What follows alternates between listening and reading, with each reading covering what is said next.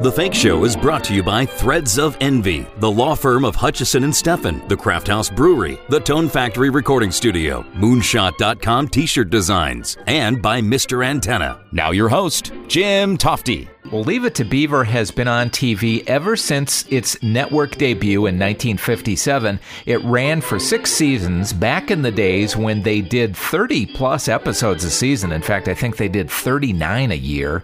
When the show ended after its sixth season, it was the natural conclusion for all involved. Jerry Mathers, who played Beaver, wanted to go to a real high school and play sports and just have a real life. And the same goes for my next guest, Tony Dow, who played older brother brother Wally Cleaver. Dow wanted to go to college, plus he had this artistic side, and he wanted to direct television. All these years later, he is a full time, established, and respected sculptor. Check out his website at TonyDowSculpture.com. He does really good work. We've got him on the line right now from his workshop in Topanga Canyon. I've seen a lot of your home on YouTube videos and your workshop and stuff. Just beautiful up there where you live. Yeah, it is. It's really nice. It's uh, uh, it's far enough away from the city that you don't feel like you're in it. And I've seen a lot of the uh, the figures and and the uh, works that you have sculpted, and they really are fantastic. I imagine that you really enjoy the art of sculpting because you have complete control in this case. Yeah, I mean, my whole life has been the opposite. So,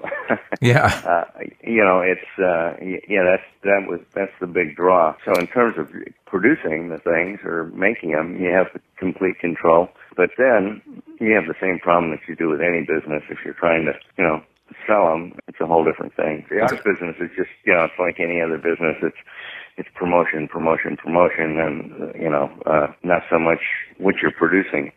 now you've been in the business for a while. Do you leave the the marketing end of it to the galleries who represent you? How does that work? Yeah, but that's you know, it doesn't work so good because some galleries know what they're doing and other galleries don't. I don't like the marketing part of it. In other words, I've always said when I started out that I refuse to do much of it, you know, on my own. I mean, if somebody calls and wants to talk about the sculptures, I'm more than happy to. But uh, in terms of going out and you know, find trying to find galleries and trying to get things in uh, newspapers and that sort of stuff. They say that, that you need to do about 60% of your time should be spent marketing, 40% producing. So yeah. that seems odd to me. I don't, you know. So you find, for the most part, fallen wood up where you live in the Topanga Canyon area. Is that pretty much what you work with then? That's pretty much, yeah. I have a couple of different series. Uh, you know, the first series. Uh, were you on the website? Uh, yeah, I have been on there a few times. Yeah. Okay. So the, you know, there's a one series that has uh, that has the figures with kind of smallish heads, and then there's uh, another series that artifacts that um, you know made from uh, regular lumber or sometimes foam that then I treat with uh, I apply things to, and then I have a series called Cityscapes, and they're all very very different, but the primary thing I, I use is uh, is fallen wood. In many cases, you then have it bronzed, which is something I hadn't even thought of. But you, but you go to a, a foundry. Is that how that works? Yeah, the way it works. Um, you know the process or, or not? Not really. I've just heard that it's kind of dangerous. Really? Well, I never yeah. thought of that. yeah. you got me scared. it's a pretty involved process. Yeah, it, very involved, and it seems like it would be expensive. Oh yeah, yeah. To get the first, in other words, I do nine um, nine pieces are the maximum that I do out of um, for any one piece. The more pieces you make, some pieces you'll see they'll say you know 52 out of uh, 200 or something. That means they're going to make 200 pieces, and that's the 52nd one. Well, the less pieces you make, the more valuable they are, and haven't really figured out what the uh, break point is, but under a certain number, they still consider it sort of a, a, an original piece as opposed to one of a hundreds of pieces. So I encourage people to go to uh, your website, TonyDowSculpture.com, because these are absolutely beautiful pieces. And you've even shown some at the Louvre in Paris. It doesn't get much better than that, right, Tony? Yeah, uh, that was pretty amazing. I mean, it, it, I should explain that that's um, it was a show. It's a show that's an annual show that was started in the 1800s, and Rodin was one of the people. And uh, the artists decided that what they should do is they should have control of their own show instead of having things commissioned by kings. And they had a show, and uh, there's a thing called the Carousel Louvre, a place where revolving um, exhibits are shown. It wasn't like it was in the Louvre, which is sort of a misleading kind of a thing. So it was in a show that was that was at the Louvre. Was it at all scary for you to go completely committed to this kind of second chapter of your life? Well, you know, what had happened is when I was, um, you know, younger, late teens and twenties, I started welding things together, and so I was. I was doing some junk art, and then I was doing. Uh, then I started doing some copper pieces, and uh, I had always thought you know, when I'm retired from, at that point, whatever I was doing, because, you know, as a freelance actor, you're sort of never sure if you're ever going to work again. Yeah. And, uh, anyway, I, I had always planned to take up sculpture and try to make a go of it and try to be serious about it after I retired. And so when I retired from directing, which is what I was doing at the time, I decided to go to it full time. I'd been doing a few pieces, you know, like for the 10 years prior. I think my first pieces at least the the bronzes were 2003. So I had probably started in the late 90s doing things. And I know that you came from a, a, creative home. Both of your parents were artistic and designer types. So it all probably just came natural to you. Well, yeah. I mean, uh, I suppose so. You know, my mother was was very creative. My dad was a, a designer and a builder.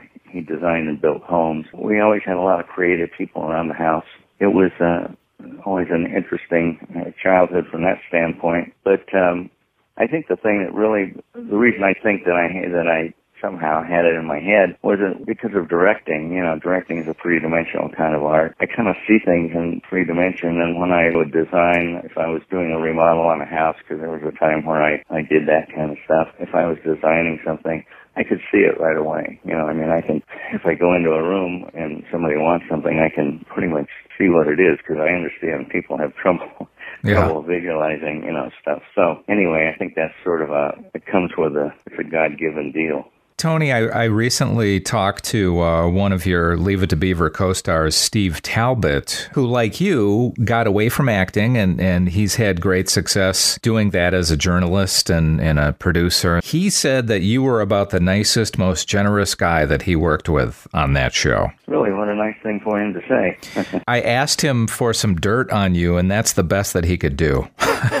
well, you know, that there isn't a lot of dirt. You know, I think uh, sometimes it's better for you to have a little dirt to create a little tension. But, right. But but uh, yeah, he was an he was a really nice guy. I didn't get to know him particularly well because he was one of the Beavers kids, you know. But right. I, and I had my group of buddies. But uh, yeah, he was a nice kid. In his case, he said that he actually begged his parents to get into acting when he was a little kid, and you know his father had been an actor. Was it similar for you? Did you have this desire to get into it? What was your situation? Uh, well, actually, I. Um, I had no desire whatsoever.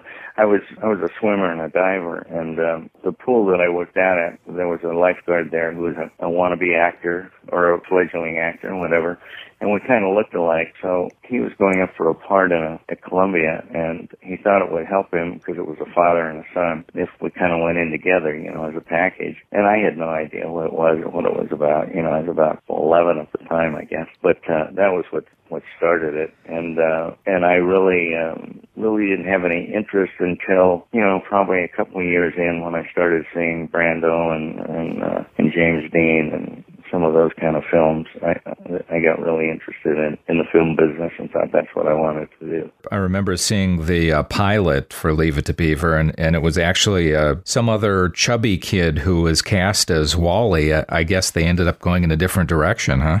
yeah, I think what happened is that kid uh, he grew from the time that they made the pilot till they sold the show, and uh, you know he he went from being a, a little kid to being uh, almost as big as mom. So they decided they better they want any life out of the show, they better get a shorter kid. I was shorter. You know, I had talked to Jerry Mathers as well not too long ago, and he said that when the show was at its end, he was ready for it to be over. He wanted to go to high school and do other things. Was it similar for you? Were you ready for it to be over and move on to other things? Well, you know, it, it had been my life for uh, six years and uh, pretty formative years. So I, it was just about the time that I graduated from high school. So it was a good transition time. I was going to go, you know, go to college, etc. But then I kept working, so I I went to UCLA at night, which is sort of not like college, but yeah. it's a little bit like college. And then I decided I wanted to um, be a director, which I didn't realize how hard that was going to be, but not the work, the getting the job. You know, I started going to other schools but uh, yeah, it was a good transition. I was ready to, you know, sit on the beach uh, during the summer. Although our our producers were amazing because most shows with kids, they get the most that they can out of the kids in the summer because in the summer they they don't have to go to school, you get a lot more working time. But our guys, they left the summers free, so we uh, that was when they we took our hiatus was right in the middle of summer, so that we had uh, we had time to go to the beach and surf and do all the things that I you know would have normally done. That was nice. But it was a time when I was, you know, ready to make a transition. When the show reunited for the uh, for the TV movie and then the new Leave It to Beaver, it was really great to see everybody. Did you enjoy doing that? It was on for a while. Yeah, we did 105 episodes of it yeah. actually. Yeah, I mean it was it, it was really fun. I you know, I was sort of apprehensive because the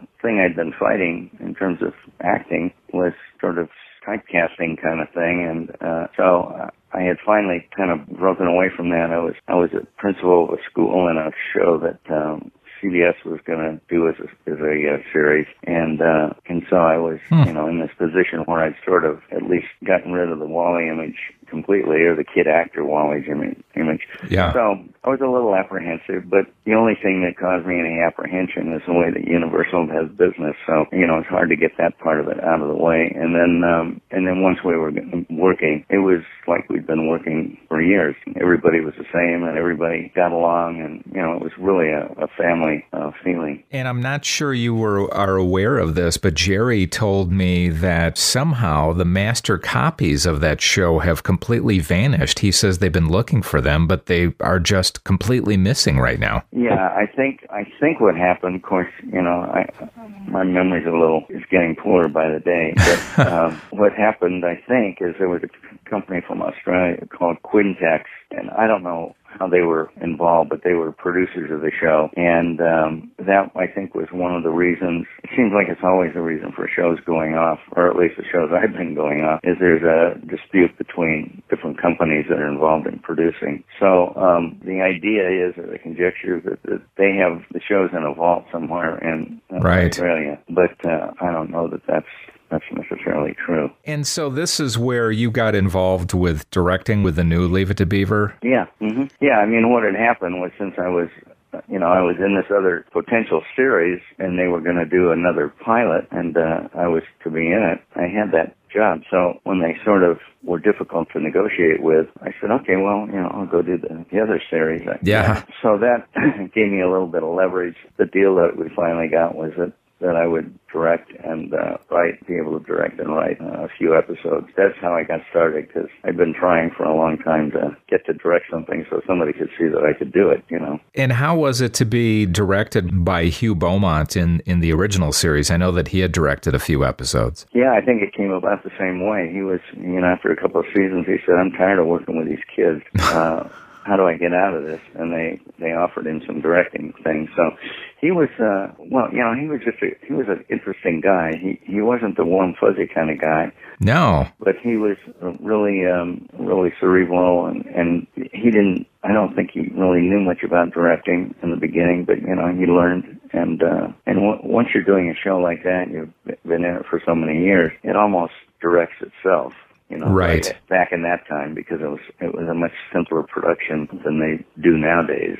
Anyway, he was he was very good. I, how many did he do? Did he do eleven or twelve? That seems about right. Yeah, something like that. I mean, assuming that Barbara Billingsley was the the warm and fuzzy type, and that you were pretty good friends with her. Yeah, she was great. She was really wonderful.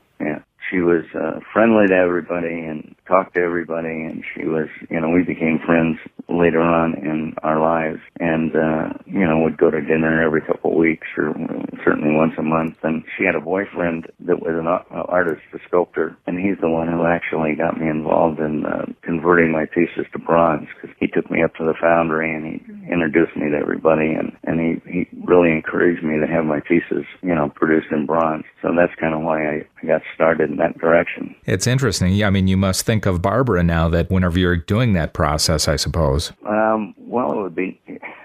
it would be a logical sort of a thing. I, I do think of her uh, quite a bit. My wife, of course, loved her, and so you know, anytime uh, somebody mentions anything, of course, we have good things to say, and we talk about her every once in a while. Fabulous. Well, you've you've got a really nice website, and you do get a little bit of a peek into your workshop on the website. It's uh, TonyDowSculpture.com. It's just been fantastic to talk with you, Tony. Well, it's been nice to talk to you. I'm... And continued great success, Tony. Well, I appreciate it. Thank you very much. All right, buddy. Bye bye. Okay. See you, man. Like Tony said, he would have gone on to college full time or become a serious artist early on, but he did keep on working as a full time actor. And as his career then eventually wound down, he spent more time with sculpting, and his work has become very accomplished and respected in the art world. Remember, TonyDowSculpture.com. And by the way, if you ever run across the pilot for Leave It to Beaver, check out the kid that they had playing Wally. Really bizarre. And some of you may know that playing Eddie Haskell in the pilot was none other than a young Harry Shearer, who, of course, went on to uh, work on Spinal Tap and several other films, and of course, The Simpsons. Well, that is it for this episode of The Fake Show. Listen to all of the archives at SoundCloud and thefakeshow.com. And for news on upcoming shows, go to The Fake Show Facebook and Twitter pages. I'm Jim Tofte. I'll talk to you later. Take The Fake Show with you at thefakeshow.com, SoundCloud, and at iTunes.